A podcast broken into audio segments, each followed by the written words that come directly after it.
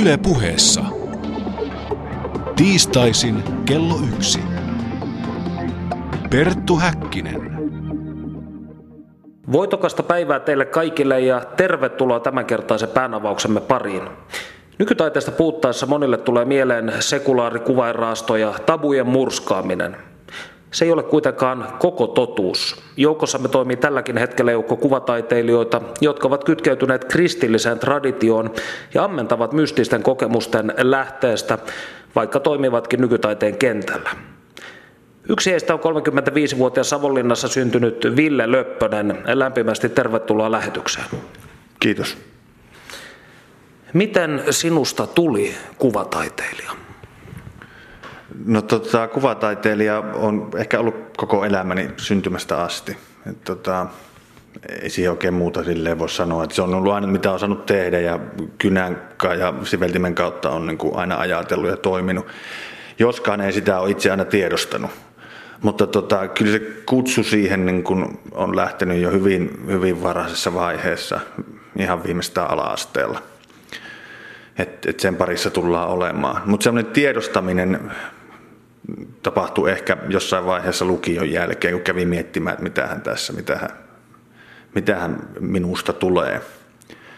Siinä vaiheessa ystävä sitten rohkasi ja sanoi, että jätkästä tulee taiteilija, että sehän nyt on ihan selvää. Ja siitä se lähti sitten konkreettisesti, että silloin niin kuin lamppu syttyi.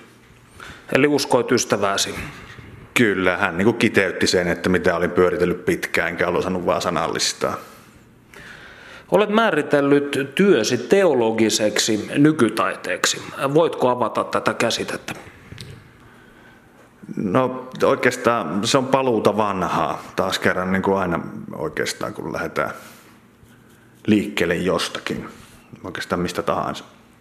Kysymys on siitä, että taidehan on, varsinkin läntinen taide, on hyvin pitkälle ollut teologista niin kuin varhaisesta vaiheesta asti. Oikeastaan vasta modernin myötä teologinen keskustelu on pikkuhiljaa hävinnyt sieltä. Ja nyt koen itse, että ainakin itselle tämmöinen paluu on tapahtunut teologisten kysymysten äärelle. Eli ollaan ruvettu uudestaan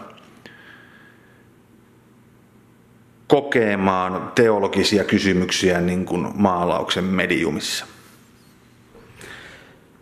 No, puhut teoksessasi, jossa käsittelet työtäsi ja sen eri vaikuttimia, puhut hyvin paljon tällaisesta kontemplaation käsitteestä tai kontemplaation harjoittamisesta. Mikä on se vaikutus työhösi ja työprosessiin? En tiedä, pitäisikö puhua niin vaikutuksesta sinällään, koska se työprosessi itsessään on sitä. Että, että, että, että se työprosessi on niin dialogia. Maalari, maalari keskustelee koko ajan. Hän keskustelee itsensä kanssa ja hän keskustelee teoksen kanssa ja hän keskustelee toiseuden kanssa. Se riippuu siitä, että mikä on maalarin konteksti, että mikä se toiseus on. Minulle se on tietysti tässä suhteessa kristinuskon Jumala. Eli Eli, eli kysymys on nimenomaan dialogista, siitä kuinka maalari alkaa paljastumaan tämän keskustelun myötä. Eli maalaus on paikka paljastumiselle ja näkemiselle, joka on nimenomaan tätä dialogia, kontemplaatiota, syvenevää kontemplaatiota. Onko nykytaide mielestäsi sitten yleisesti ottaen lähtökohdiltaan sekulaaria tai maallistunutta? No siihen on hirveän vaikea sanoa, että mitä taide on lähtökohdiltaan, koska se riippuu niin paljon aina sitä kontekstista, että kuka sitä tekee ja mitkä ne nimenomaan ne lähtökohdat on. Että, että jossain määrin voidaan ajatella, että taide, taide on vapaa kaikista kielellistä sidoksista, että jokainen sitoo sen omaan kontekstiinsa ja sisältöönsä. Tietenkään se ei ole ihan näin yksinkertaista, että historian saatossa tietynlaisia ilmaisumuotoja on linkitetty tietynlaisiin niin kuin maailmankatsomuksiin, joka sitten värittää sitä. Hyvänä esimerkkinä sosialistinen taide, että sen kyllä tunnistaa kaikki. Ja sillä on oma viestinsä. Että en lähti sillä käsittelemään kontemplaation kysymyksiä kristillisestä näkökulmasta, mutta riittävästi perusteltuna sekin varmasti olisi mahdollista. Niin tässä puhutaan tietynlaisista kielipeleistä oikeastaan, tai diskursseista. Ja sinun taiteessasi hyvin keskeisellä sijalla on teosiksen, eli jumalallistumisen käsite. Miksi? No omassa taiteessa se on oikeastaan se toinen niin kuin päämäärä, mihin, mihin se maalaaminen johtaa. Eli joko on kysymys hajoamisesta, niin sanotusta pirstaloitumisesta ja ihmisen persoonan rikkoutumisesta ja persoonan kadottamisesta. Tai toinen vaihtoehto on nimenomaan persoonan eheytymisestä ja kokoontumisesta, joka on nimenomaan sitä teosista, jumaloitumista, eli Kristukseen yhdistymistä tai Kristuksen kanssa dialogissa olemista.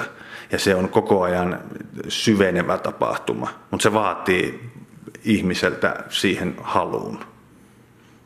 Tietysti Jumalan läsnäoloon. Se ei ole kauhean yksinkertainen juttu myöskään. Niin tämä on mielenkiintoinen asia. Kun otit esille tämän Jumalan läsnäolo, niin koetko sinä työssäsi tai työtäsi tehdessä Jumalan läsnäoloa? No sitä on hirveän vaikea määritellä, mitä tarkoittaa Jumalan läsnäololla koska se on ennen kaikkea sitä dialogia, mistä aikaisemmin puhuin. Että se, se ei ole, että kysymys ei ole mistään sellaisista tunnekokemuksista, vaan kysymys on niin kuin syvemmästä kokemisen niin kuin kautta ymmärtämisestä, millä, missä palaudutaan taas siihen dialogiin. Eli se on jatkuvaa niin kuin itse reflektiota jollain tavalla.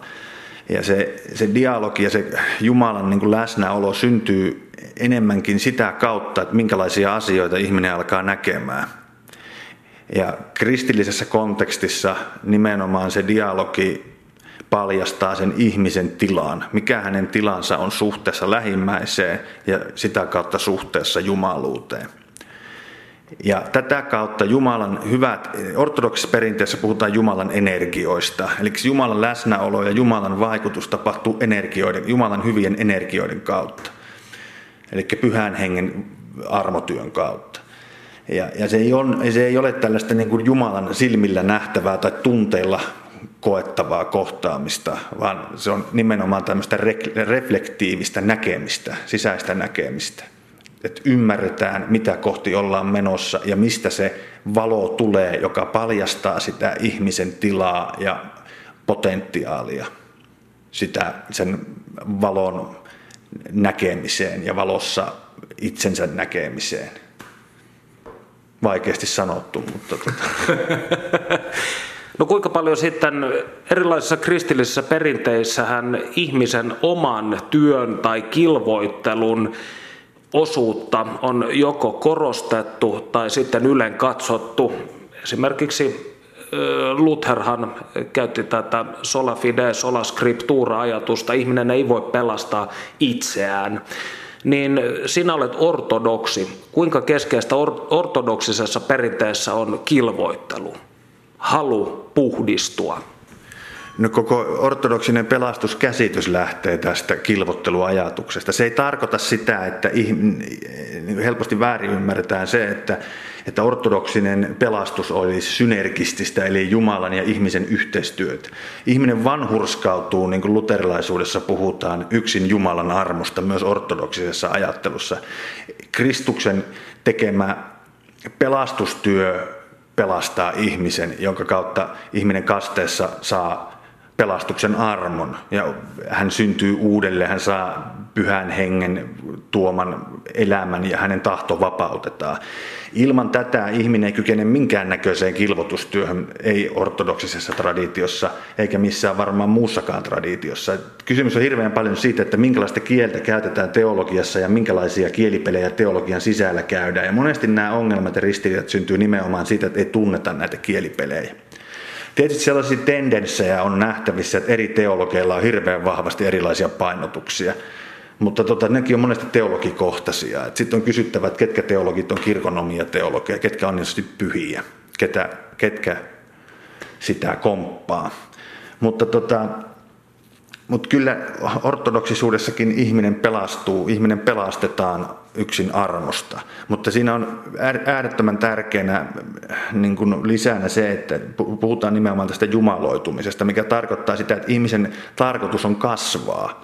Ei, ei niin, että kertakaikkinen sovitustyö Kristi, Kristuksen ristin kuolema ja kuolleista nouseminen ja helluntai hengen vuodattaminen niin kuin riittäisi. Totta kai se riittää tiettyyn määrään asti siihen, että ihminen vanhurskautetaan. Eli hänet, hän syntyy uudelleen, mutta sen jälkeen ihmisen määrä kasvaa koko ajan lähemmäksi ja lähemmäksi Jumalaa, joka on kristiuskon mukaan ö, iankaikkinen, rajaton, määrätön, saavuttamaton. Eli se kasvu jatkuu ikuisesti. Ja tässä on kysymys teosiksesta. Ihminen kasvaa myös ajan tuolla puolella. Sinä käytät termiä, kun viittaat tähän teosikseen, jumalallistumiseen, sinä käytät termiä parantua sielun sairaudesta. Ovatko maalauksesi siis eräällä tavalla sairaskertomuksen kuvia? Kyllä ne on nimenomaan just sitä. Kyllä siinä nimenomaan paljastuu se ihmisen tila. Että maalaus tavallaan toimii peilinä, mistä maalari havaitsee, tekee diagnoosin jossain määrin. Mutta jos hänellä ei ole kontekstia, eli sitä valoa, millä hän katsoo sitä, niin se jää se diagnoosi tekemättä tai se vääristyy. No koska olemme radiossa ja kenties kaikki kuulijamme, vaikka sivistyneitä yksilöitä ovatkin, eivät ole välttämättä nähneet sinun öljyväritöitäsi, jotka ovat hyvin vaikuttavia ja tällaisia ähm, vahvoilla sävyillä, vahvalla värimaailmalla tehtyä työtä, niin miten itse kuvailisit työtäsi ja niitä aiheita kuulijoillemme, mistä sinä maalaat? Ne ovat henkilökohtaisia ajatuksia, kuvia omasta, omasta sisäisestä liikehdinnästä ja siitä, missä tässä mennään. Maalaat hyvin paljon alastomia ihmisruumiita. Kyllä. Siinä on selkeä symboliikka olemassa, että miksi näin teen. Että kysymys on paljastumisesta. Että ihminen, se, että, että se paljastuminen on, on vain niin kuin se ruumiin paljastumisen kuva alaston ruumista tavallaan on tarkoitus vain johdattaa niin kuin syvemmälle ymmärtämään, mistä paljastumisessa oikeastaan on kysymys. Et ruumiin paljastaminen on vain kuva niin kuin sisäisestä paljastumisesta, mitä ihmisessä tapahtuu silloin, kun hän kohtaa toiseuden. Mitä ihmisessä silloin tapahtuu? Murtumia sit, sit siinä määrin, että ihminen, ihmisen sielu ei murru, mutta ihmisen niin kuin fantasiat murtuu. Ihmisen, ihmisen tällaiset omat rakennelmat murtuu, jotka ei ole rakennettu niin kuin kestäviksi, koska ne perustuu nimenomaan fantasioihin ja vääränlaisiin niin kuin sisäisiin liikkeisiin. Ja onko näiden virvatulien haihduttaminen ikään kuin tämän sairauden pois pyyhkimistä ja puhdistumista? No se on osa sitä, tai se, näin, tämän, niin kuin näiden lääkkeiden, jotka parantaa niin sanotusti tätä sielun sairautta, niin niiden tulisi nimenomaan parantaa sitä. Mutta sehän ei ole niin kuin omasta voimasta kiinni siinä mielessä, vaan se linkittyy vahvasti nimenomaan kirkon yhteyteen ja kirkon liturgiseen perinteeseen, mistä koko tavallaan se toiminta nousee mistä ne lääkkeet saa voimansa? No sinä olet kirjoittanut, maalaus on minulle aina alkuperäinen ja ensimmäinen kuva sekä liikkeessä olevasta elämästä ja tapahtumasta. Sillä on alkukuvansa, mutta se ei ole muodossa, vaan pyhässä hengessä, joka ilmentyy maalauksessa. Mikään ideamaailma ei omaa maalauksiani. Maalaus luo todellisuutta, ei pelkästään kuvaa sitä. Ihmisyys on ikuista kasvua Jumalassa kohti Kristusta tai ikuista poispäin hajoamista Jumalasta. Samoin maalaus. Maalaaminen edustaa sinulle siis luomistyötä sanan syvimmässä merkityksessä. Kyllä, nimenomaan näin. Nimenomaan siinä ollaan niin luomistyön äärellä. Ja se on yksi kauneimpia asioita, mitä ihminen omaa, että hän, hän jatkaa sitä luomistyötä, mitä hän itsekin edustaa ja hän on saanut sen saman lahjan.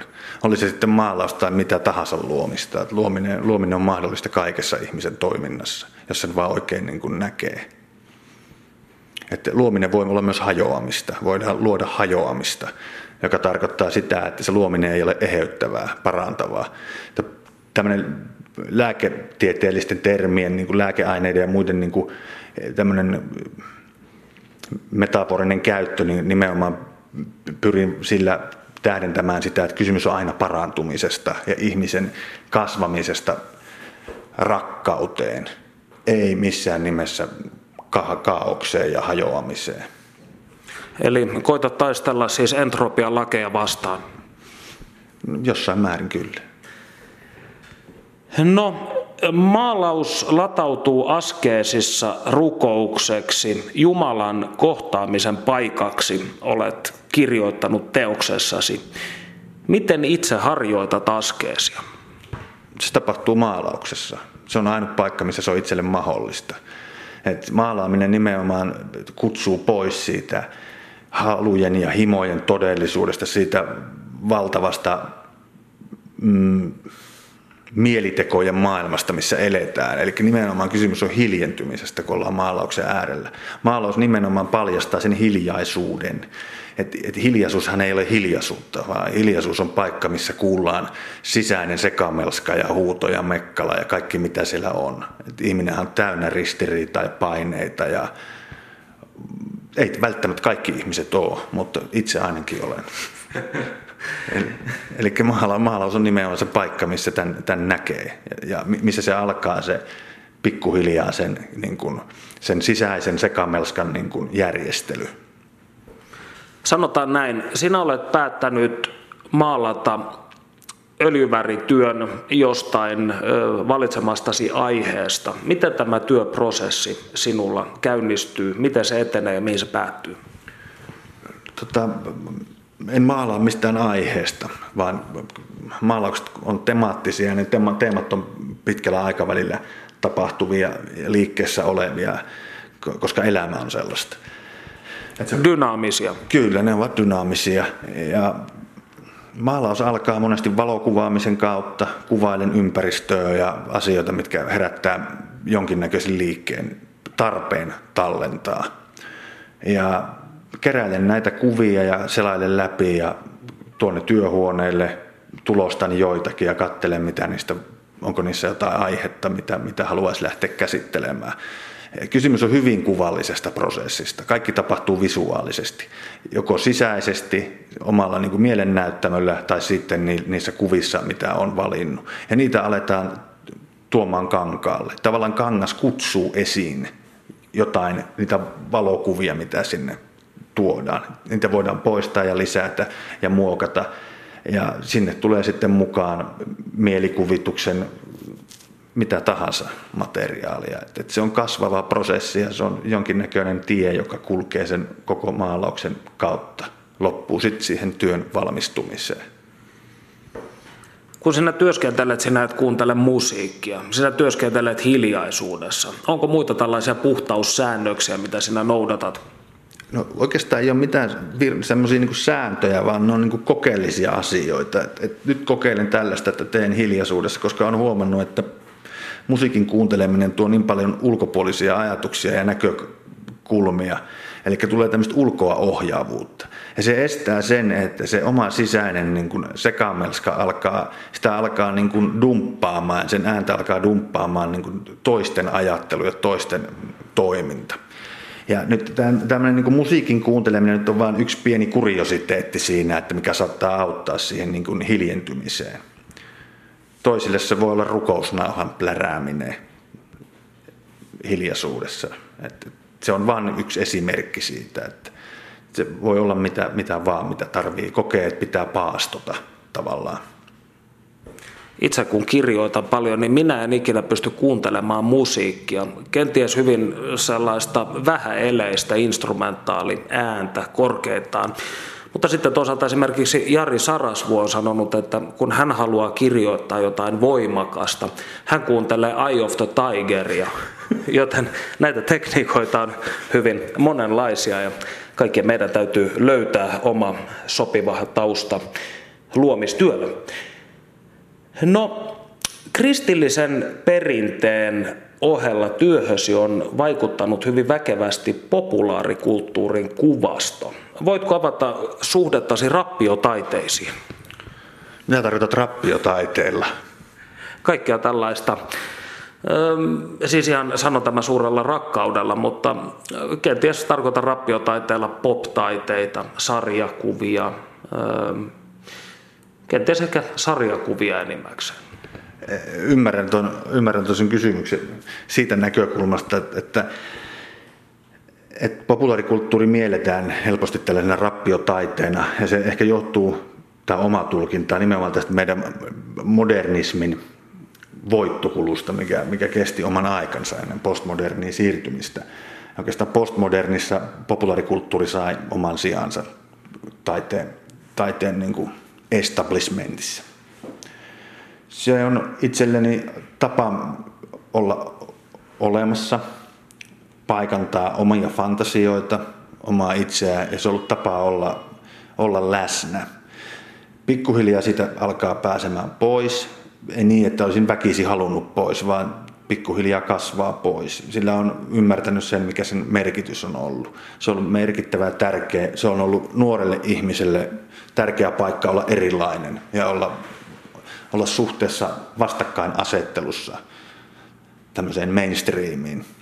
En, en, itselle populaarikulttuuri ei tarkoita Madonnaa eikä Beyoncé eikä mitään muutakaan, vaan se tarkoittaa underground-kulttuureja jotka on ollut sora-ääniä ja on edelleen sitä ja toivo, että tulee aina olemaankin. Missään, millään muulla tavalla me ei voida olla, me ei voida hiljentyä me voida rukoilla, jos meillä ei ole näitä.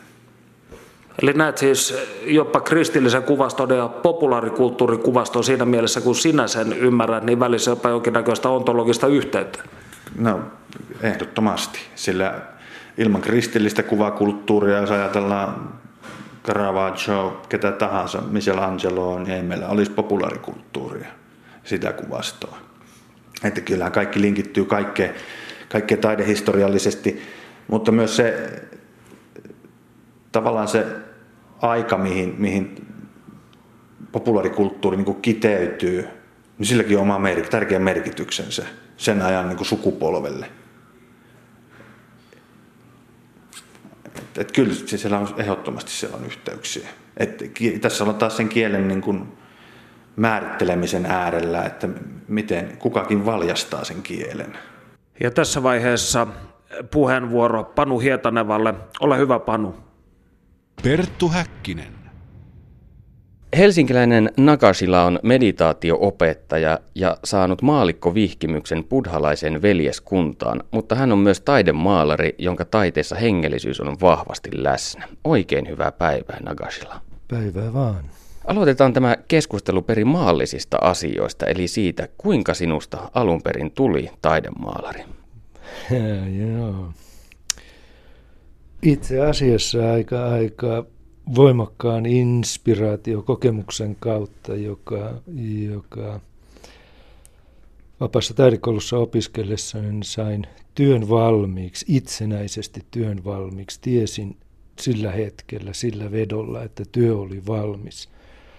Mutta saman, samalla hetkellä tajusin myös jossain tosi syvällä, että olen taidemaalari – ja sen tähden olen syntynyt tänne. Ne oli ne sanat, jotka kumpus sydämestä siinä hetkessä. Vuonna, no 21-vuotias olin, mitä se on, vuonna 83. Mutta voi siis ajatella, että tämä on ollut sinussa aina sisällä. Se vaan odotti tuota vuotta kummutakseen ulos. Tosi hyvä tulkinta. Jostain kumman syystä niin näin, että ulkopuolelta sitä, se ei saapunut minuun, vaan sisältä ikään kuin avautu. Ja potentiaalin ainakin siellä ollut luultavasti koko ajan. Entäpä sitten hengellisyys? Kuinka se saapui elämääsi? Samalla tavalla, täysin odottamatta turistimatkalla Sortavalan Karjalassa isän suvun synnyinseutuja katselemassa ja isän syntymäpaikkaa katselemassa – sattuman oikusta tuli mahdollisuus tälle ryhmälle käydä Valamossa, vanhassa Valamossa, Laatokan Valamossa, niin lyhyesti puolentoista tunnin reissu pikasliipparilla edestakaisin. Ja kun panin jalan vasemman tai oikean saarelle, niin alkoi hengellinen kokemus, joka oli hyvin, hyvin tota, voimakas. Saman tien mut ympäröi jokin voima, joka rupesi läpäisemään joka suunnasta, myös ylhäältä alhaalta minua. Ja tuo kokemus kesti puolitoista tuntia. Istuin kantosipialuksen kattoluukun tai taka, taka perä, perä tota, terassin, terassilla poistullessa ja totesin, että elämäni on muuttunut. On löydettävä henkinen harjoitus, jotta tämä mies saadaan kulkemaan kohti hyvää. Kuinka sitten löysit henkisen harjoituksen ja buddhalaisuuden? Tuon aika, tota, tuon, tuon, tuon. Tietyllä tavalla siihen on helppoja vastauksia ja sitten siinä on rehellisempiä tai realistisempia hankalia vastauksia tai ehkä vähän pidempiä vastauksia. Joka tapauksessa niin käytännössä maalaamalla, sanoisiko rukoilemalla ja lukemalla paljon – että jollain tavalla se semmoinen niin kuin lukeminen, informaation saaminen omassa sydämessään asioiden vertailu oli tosi tärkeä prosessi. Mutta sitten toisaalta niin, toisaalta niin, koska mä oon taidemaalari, niin mä en ole mikään semmoinen niin älykkö, joka vaan niin kuin funtsaa asioita, vaan, vaan maalauksessa on kontemplatiivinen ulottuvuus – ja maalaten, kuunnellen, syventäen yhä sitä valamossa tapahtunutta kokemusta, niin oli toinen tuommoinen tärkeä virta siinä.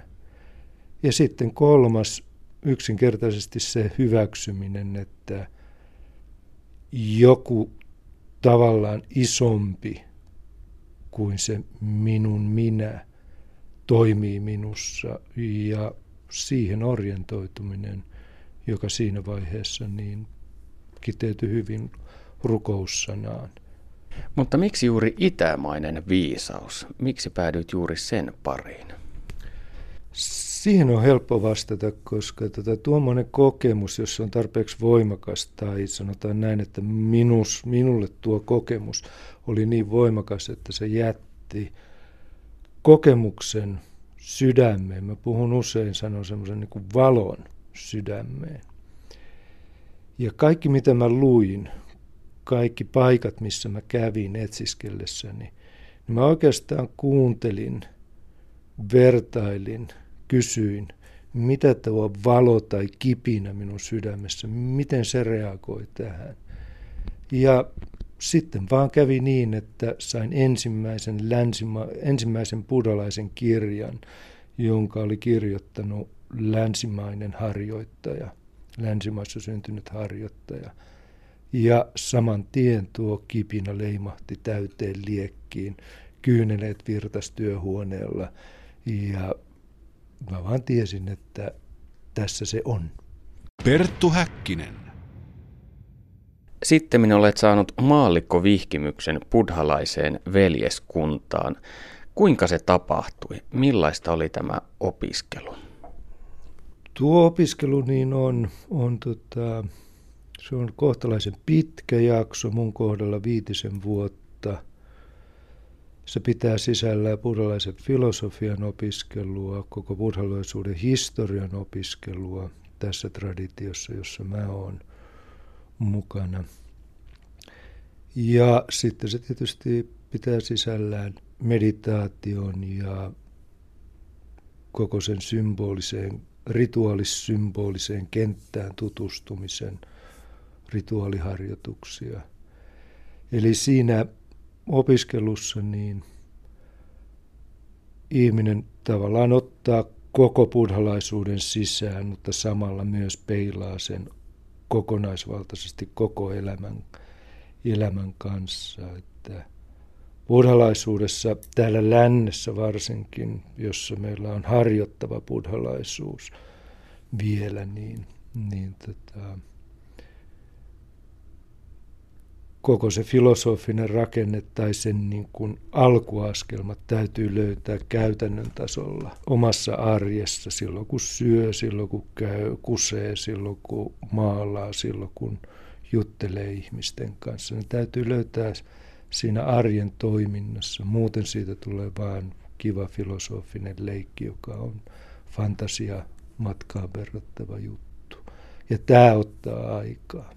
Abstraktin taiteen tekijät ovat olleet läpi sen historian viehtyneitä itämaisesta viisaudesta. Mistä se johtuu? Siihen varmaan historiallinen, selkeä historiallinen syy, että kristinusko lännessä ajoi itsensä tietyllä tavalla umpikujaan ja samaan aikaan idästä teosofian, pääasiassa teosofian avulla, niin idän viisaus rupesi tulemaan tota, länteen. Ja tässä tapahtuu niin kuin kahden, kahden, tota,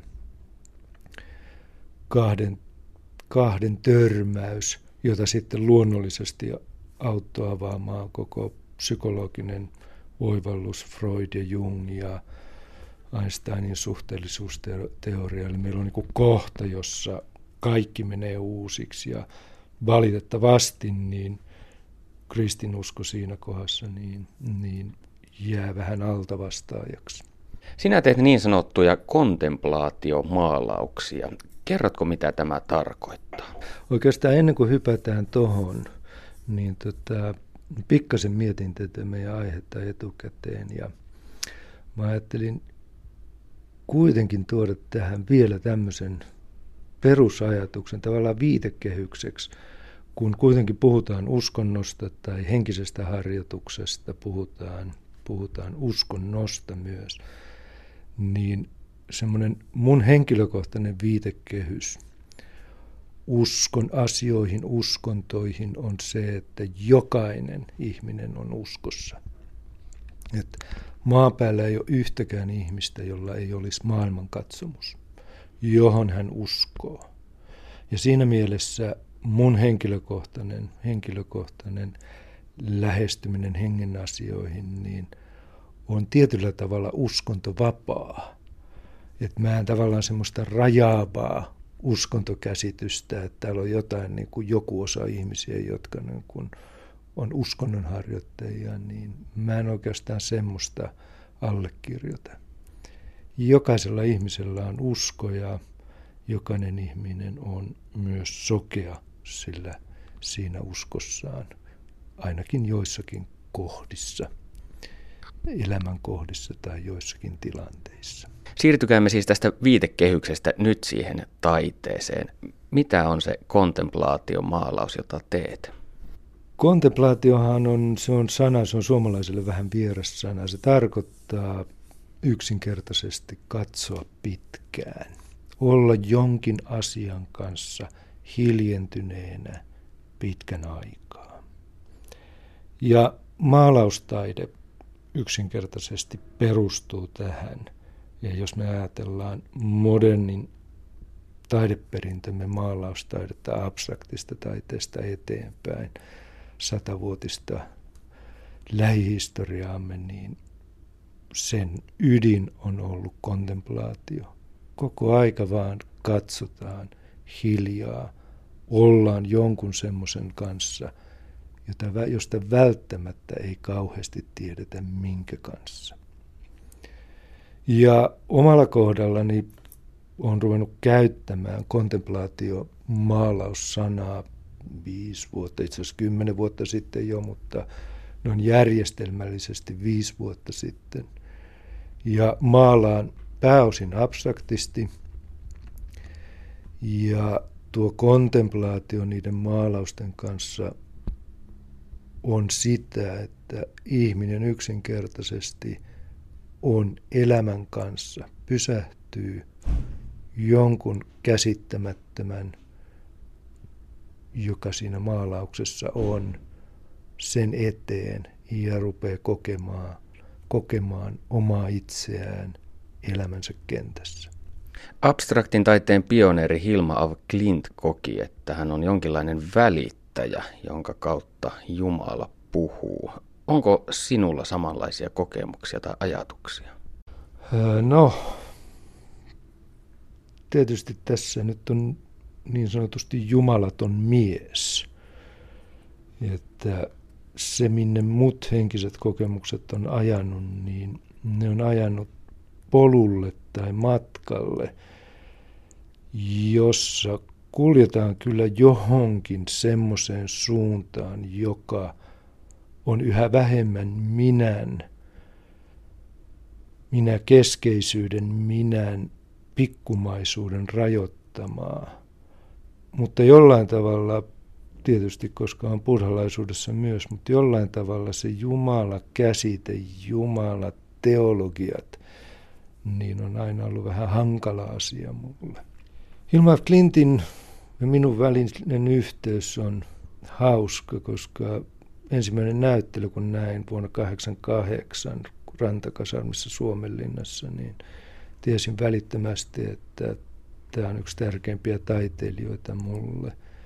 Sitten huomasin, että me ollaan sata vuotta, meidän ikäero on sata vuotta ja meidän syntymäpäivissä on yhden päivän ero. Ja heti ajattelin, että ollaan ehkä sisko ja veli. Mutta joka tapauksessa Ilma Afklin tavasi täysin, täysin sen mahdollisuuden mulle, että maalaaminen ei ole rajoittunut vaan jotenkin älylliseksi toiminnaksi tai värien virittelyksi, vaan maalaamisen sisässä tapahtuu henkinen herääminen, hengellinen toiminta. Perttu Häkkinen. Kiitos Panu Hietaneva. Me jatkamme nyt keskustelua kuvataiteilija Ville Löppösen kanssa. Niin mietin tässä sitä, kun jos ajatellaan vaikkapa ortodoksista ikonitaidetta tai muuta sakraalia taidetta, niin hy- hyvin useinhan tulee tällainen dikotomia, jossa populaarikulttuuri nähdään tällaisena sarjallisena, nopeana, pinnallisena ja hyvin aikaan sidottuna ja maallisena, niin lähdin, lähdin tässä ikään kuin pohtimaan näiden kahden mahdollista pinnanalaista sam- samankaltaisuutta. Kyllä, kyllä tietenkin siellä on samankaltaisuuksia. Ikoni on hankala, hankala määriteltävä sen takia, koska se on liturgista taidetta. Ja sen, se on yhteydessä liturgiaan, ja liturgia on aina valmista. Kysymys on niin jo valmiista, kirkastetusta todellisuudesta. Ne on pyhien isien rukouksia, pyhien isien kuvia ja hymnejä, mitä liturgiassa toimitetaan. Silloin, silloin, kun ollaan kirkastuneen todellisuuden kanssa tekemisissä, niin ollaan puhtaan ilmestyksen äärellä.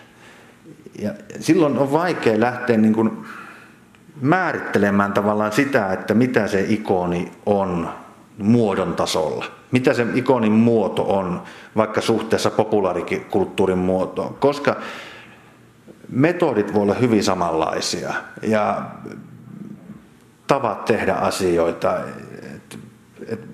Nykytaiteilija voi ottaa ikonin muodon ja tehdä siitä nykytaideteoksen niin, että se ei ole enää ikoni. Mm. Mutta missä se raja menee, sitä on äärettömän vaikea sanoa. Ja itse on, itse on tullut siihen tulokseen, että kysymys on sydämen asenteesta. Eli taas siitä kontekstista, millä, missä asioita tehdään. Ja nimenomaan kun liturgisen kuvan äärellä ollaan, niin on oltava, se askeesi on oltava ehdottomasti mukana. Muuten siellä ihminen, ihminen itse näyttelee sitä pääroolia ja Kristus näyttelee sivuroolia. Et ilmestyksen täytyy olla kirkasta. Ja nyt läntisellä puolella sakraalitaide ei ole kasvanut samanlaiseen mittasuhteeseen niin kuin idässä on. Ja se on ehkä niin kuin idän suurimpia vahvuuksia, että heillä on katkeamaton liturginen taideperintö. Ja sitä on hirveän vaikea niin kuin ymmärtää läntisestä katsantokannasta, koska taide on aina niin kuin vapauden niin kuin... yksilön ikään kuin saavutusta. Kyllä, että yksilön vapauden niin kuin ilmentymistä. Ja ikoni taas ei ole yksilön vapauden ilmentymistä samassa mielessä, on, on myös sitä, mutta se on yhteisen kokemuksen ilmentymistä, mihin kaikki voi yhtyä, minkä kaikki voi todeta samaksi. Ja henkilökohtaisesti oma taidehan ei kykene koskaan siihen, eikä ole tarkoituskaan, koska kysymys on subjektiivisesta rikkinäisyyden esille tulosta ja parantumisen prosessista, kun ikonissa kaikki on jo parantunut. Ikoni on arkkityyppinen, tietynlainen ideaali, purkistus ikuisuutta, jos niin halutaan sanoa. Kyllä, juuri näin. Alkukuvansa ilmoitus. Kun olemme käsitelleet tässä sairauden ja parantumisen teemoja, niin herää tietysti myös kysymys, että onko sinun työsi myös tietynlaista pyhiin vaellusta tai kotiin paluuta? Kyllä sen voi siitäkin näkökulmasta hyvin nähdä, että oikeastaan aika hyvin kiteytät sen, että mitä siinä tapahtuu, tai ainakin mitä haluaisi siinä tapahtuvan ja haluan nähdä. Että eihän kaikki sitä varmaan samalla tavalla koe eikä näe. Mutta tota, kyllä siinä varmaan näin tällaista asiasta on kysymys. Sinulle läheisiä vaikuttavat olevan myös niin sanotut Jumalan hullut, kuten 500-luvulla elänyt Simeon Houkka, joka raahasi mukanaan kuollutta koiraa ja viskeli saarnastuolista naisia pähkinöillä. Mikä on Houkan merkitys ja tehtävä kristillisessä maailmankuvassa? Rikko normeja. Nimenomaan estää sen, että, että epäjumalan palvelus ei tapahdu kaataa rahavaihtajien pöydät. Kyllä, kyllä. Nimenomaan paljastaa se ihmisten niin kuin rituaali. E, e, rituaali ei ole lähtökohta, vaan rituaali on lopputulos. Eli ensin tarvitaan rukouksen henki, mistä syntyy rituaali, eikä toisinpäin. Ja nyt houkat on ollut äärimmäisen hyviä esimerkkejä tästä, että ne on pitänyt sitä hommaa tasapainossa olemalla itse täysin vastakuvia siitä, että mitä se rituaalisuus on.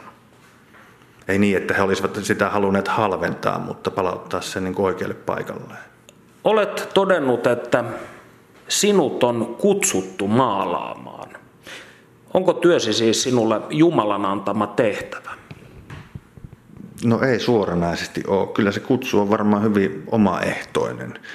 Et, et se kutsu, tulkinta siitä, että miksi ajattelen, että olen kutsuttu siihen, on se, että minulla on tilaa ja aikaa siihen. Se on mahdollistanut, on, elämä on mahdollistanut sen.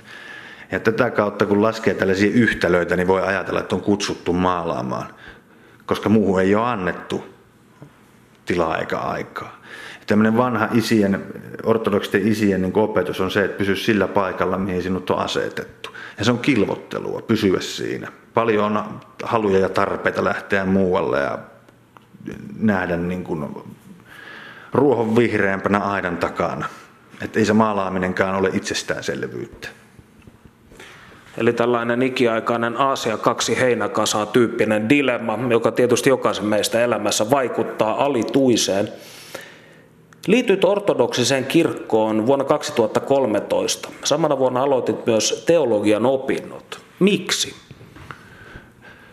No tota, on, on, siis semmoinen hyvin pragmaattinen syy on se, että kun on teologiaa lukenut vuodesta 1999 omatoimisesti sohvateologina hyvin säännöllisesti koko ajan, niin tietysti tuli niin ajatus siitä, että on ihan järkevää tehdä samalla siitä tutkinto, koska sitä tekee kuitenkin. Mutta tuollainen syvällisempi vastaus on se, että halusin tutustua ortodoksiseen teologiaan ja saada jonkinnäköistä niin kompetenssia sille, mitä ajattelen ja mitä sanon. Et taiteen, taiteen ja teologian suhde, niin kuin tuossa alussa puhuttiin, on ollut hyvin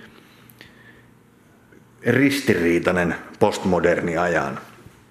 Ja on kokenut, että se vaatii lisää perusteluja. Että ei oteta aina ihan kauhean vakavasti, kun lähdetään lyömään teologisia argumentteja pöytään, kun puhutaan taiteesta. Ja tota, tämä, tämä on ollut semmoinen hyvä ajaa myös siihen oman niin kuin, sisäisen näkemisen niin kuin, syventämiseen. Et teologiset opinnot yllätti positiivisesti. Niin, täytyy sanoa, taidemaailmassahan tuo teologinen argumentaatio katsotaan välillä hivenen vaikeaksi asiaksi. Olen ystävilleni kirjoittanut nimittäin näyttelytekstejä, joihin toisinaan olen vetänyt esiin raamatullisia ulottuvuuksia. Jotkut ihmiset ovat kokeneet tämän hyvin vastenmielisenä. Toisinaan on jopa kysytty, että haluatko sinä kenties käännyttää joitakin, johon olen sitä vastannut, että itse en kuulu kirkkoon enkä tunnusta kristillistä uskoa, mutta nämä ovat asioita, joita on mielenkiintoista käsitellä, jotka tietyllä tavalla elävät meissä kaikissa. Olet kirjoittanut. Asioilla voi flirttailla, mutta tunnustautuminen vaatii häpeän läpikäynnin.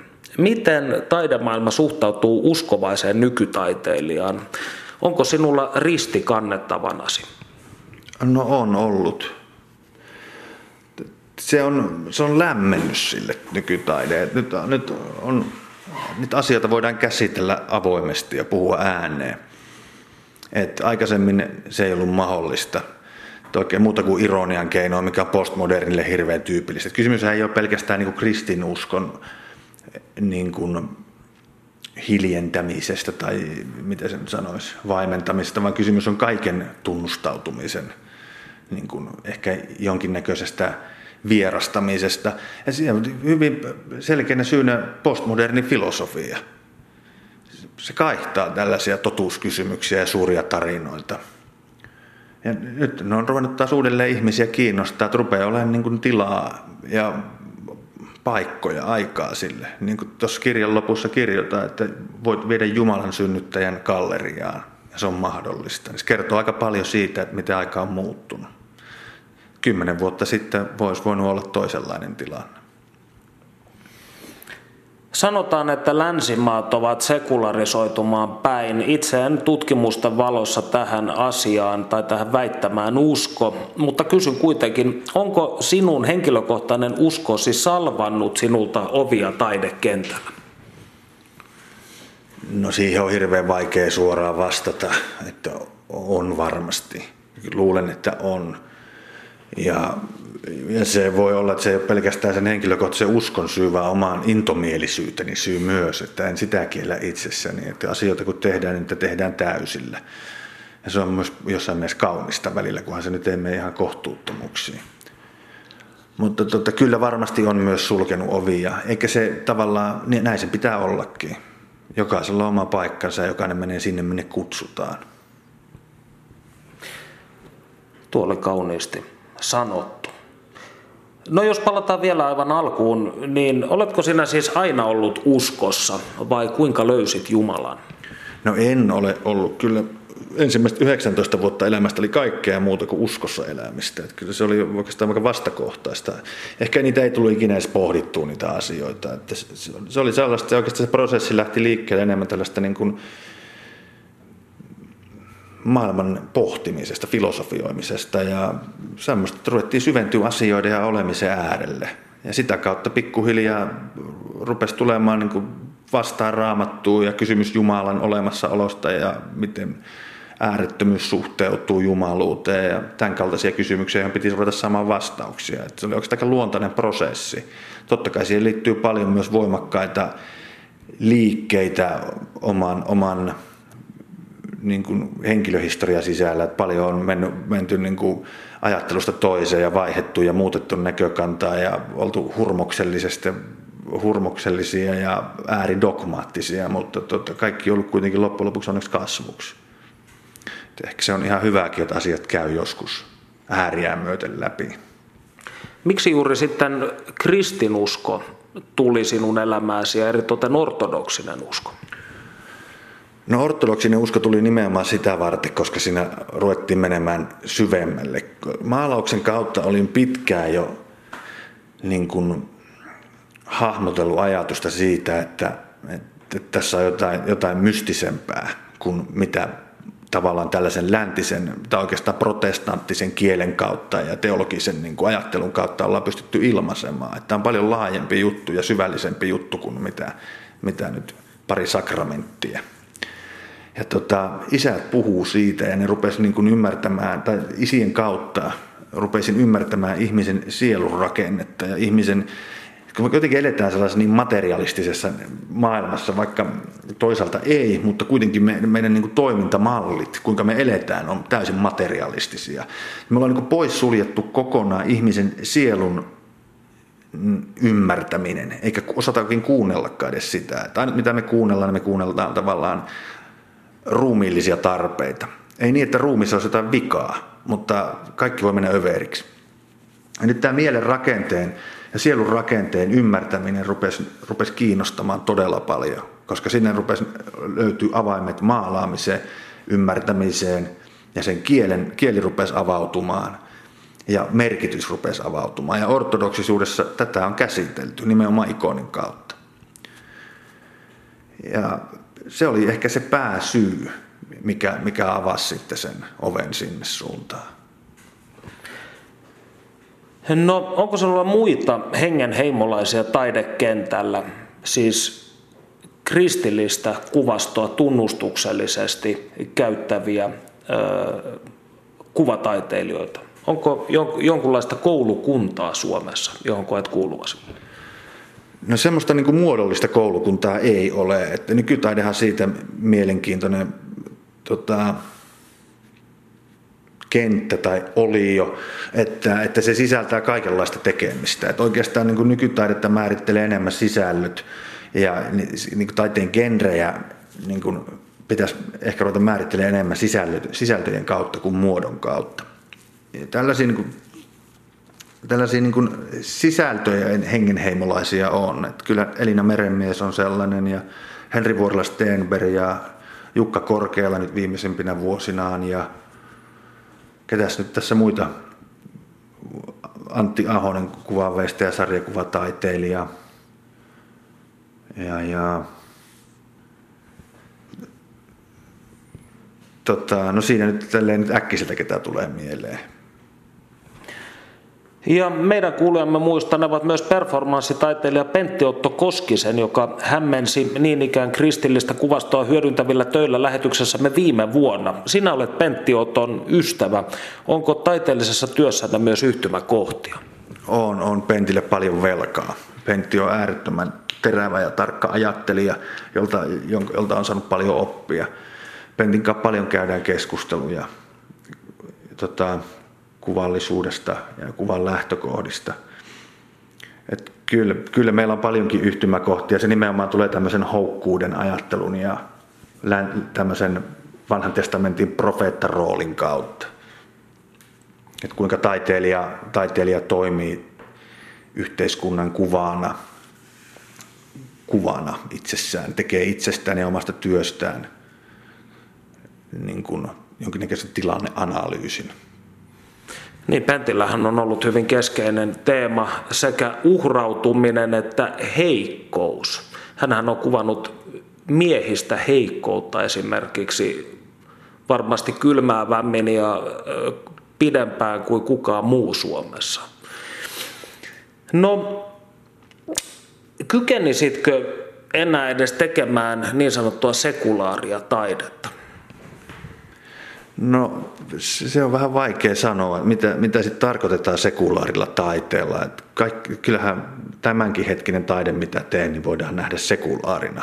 Se riippuu siitä katselijasta, joka sitä katsoo. Jos ei hän siellä näe samanlaisia valonsäteitä kuin itse näen, niin sehän näyttäytyy sekulaarina taiteena. Et mitä sekulaari sitten taas niin kuin merkitsee, minkä näköisiä konnotaatioita siihen liitetään. Se on paljon kysymys myös siitä että koko ajan teen sekulaaria taidetta siinä mielessä. No, 1500-luvun karmeliitta-mystikko Ristin Johannes on vaikuttanut suuresti työhösi. Eritoten hänen teoksensa Pimeä yö, jota itsekin teologia opiskellessani usein lehteilin. Mikä Ristin Johanneksen sanomassa on niin vaikuttavaa? Johannes antaa merkityksen tavallaan ihmisen kärsimykselle. Ja kaikista tärkein, mikä, mikä tavallaan hänen, hänellä oli, niin hän tekee runosta teologiaa. Hän kirjoittaa lyhyen runon, jonka pohjalta hän kirjoittaa kirja, teologisen kirjan ihmisen sisäiseen kasvuun, kasvun ymmärtämiseen ja näkemiseen ja kokemiseen. Se on se, on se suurin niin kuin anti, minkä hän on niin kuin antanut. Ja edelleen palailen hänen ajatuksiinsa. Ristin Johanneksellahan hyvin keskeinen ajatus oli se, että mitä syvemmälle omaan pimeyteensä ihminen tunkeutuu ja katsoo, niin sitä lähempänä hän on Jumalaa. Niin onko tällainen ajatus nykypäivän henkisessä ilmapiirissä, jossa kaiken näköinen ikävä ja raskas koetaan luotaan työntävänä, niin Onko tämä sellainen asia, jota sinun mielestäsi tulisi enemmän ajatella?